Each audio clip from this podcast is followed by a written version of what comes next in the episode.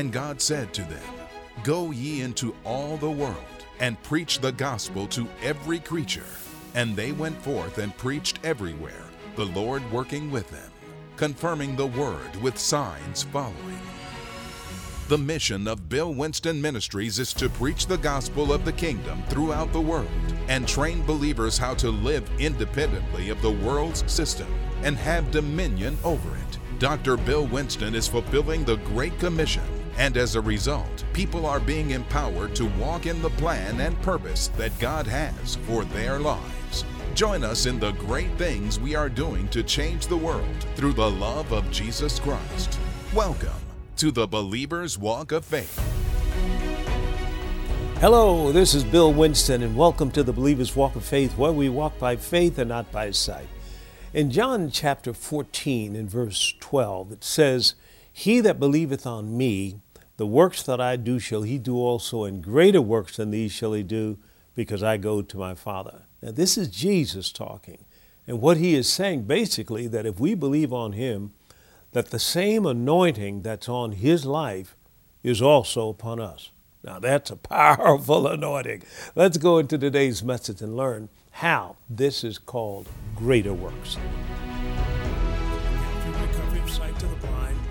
And to set at liberty them that are bruised, and to preach acceptable year of the Lord. And he closed the book, gave it again to the minister, and sat down. The eyes of all them in the synagogue were fastened on him. And he began to say, This day, this scripture is fulfilled in your ears.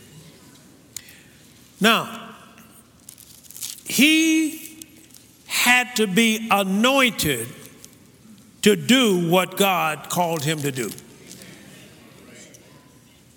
Now, I know he was a son of God, the Son of God. I know he was a part of the Godhead. But he stepped down and came in the earth and functioned as a man, anointed by God. Might say, well, you know, God didn't really have to anoint him. Yes, he did, because he had to fulfill everything that a man has to fulfill so he could qualify for your Savior. Now, now then, Jesus goes on in verse 24 of, Mark, of Luke chapter 4 and begins to talk about something. Look what he says here. And then he says, And he said, Verily I say unto you, that no prophet is accepted in his own country. But I tell you of a truth many widows were in Israel in the days of Elijah. Now, that's Elijah, it's spelled this way in the Greek.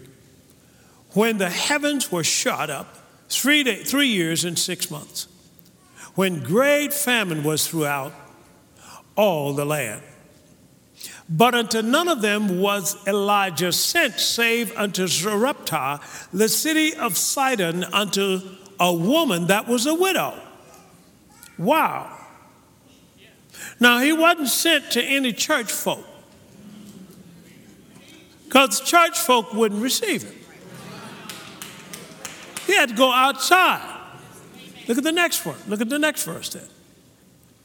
And many lepers were in Israel in the time of Elijah, the prophet, and none of them was cleansed, saving who? Na- Naaman, a Syrian the Syrian, man. He was, he, was, he was receiving the power of God, whereas God's people wouldn't receive it.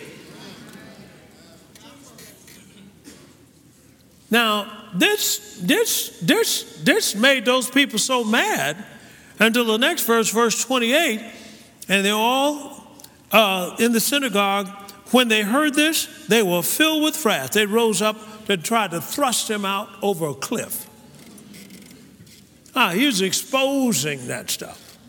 He was exposing all this bogus stuff that they're doing in the synagogues, and meanwhile, the people have no faith to receive the Messiah. They have no faith to get the healing, get the deliverance, get all that the covenant has promised. and just keeping them under bondage. And I think that's happened in a lot of churches today. Churches that busy under bondage. Instead of being on top and having influence, they're the last ones that the politicians come to before the voting takes place.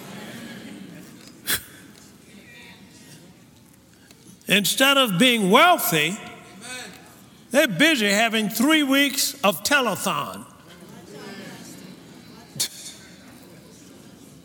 Come on, instead of the anointing, they're busy got entertainment going, trying to attract people. That's not in the Bible. I'm just saying you know, have gotten away from the rudiments. I'm writing on to my partners on the on the power of the oil now and so forth. And because a lot of that has to be retaught. So one of the reasons why I think you've been called is to represent Jesus. To represent what God and the anointing is all about. So now, here, what we started to discover here as we went on down teaching in this, we wanted to have people to understand having confidence in the anointing. First of all, they're going to have to know what the anointing is and where it is. And we found that that anointing is God's burden removing, yoke destroying power. As a matter of fact, it is the power of Almighty God. So if you've got the power of Almighty God, what are your limits? You have no limits. I said you have no limits. And what Jesus was going to do is he was going to, first of all, demonstrate to them what having no limits means.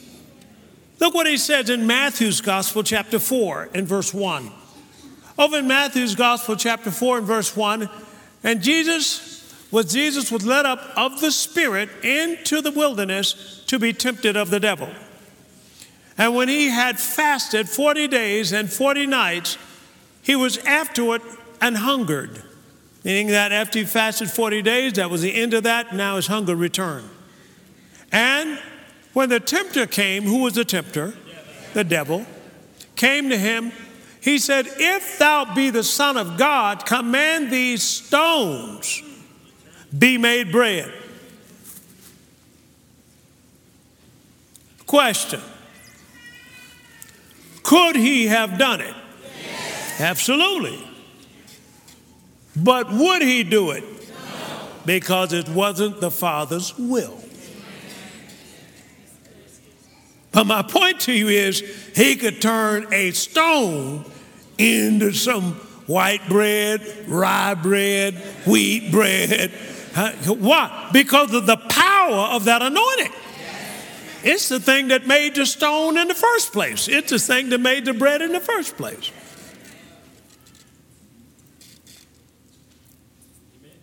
Look at Matthew chapter 9, verse 35.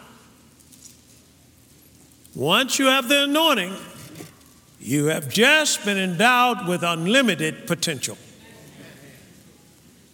And Jesus went about all the cities and villages teaching in their synagogues and preaching the gospel of the kingdom and healing some of their sicknesses. And, oh, excuse me, healing every sickness, come on, help me, and every disease among the people. And I believe every sickness and every disease is not just cancer, but it's also perversion. Now, don't let me get on that, but I'm just telling you. And somebody said, Well, I was born with this and that. No, no, you don't understand. When Jesus healed you, it goes all the way down to your genetic gene code. You, you have no more desire for another man. I'm preaching better than you saying amen.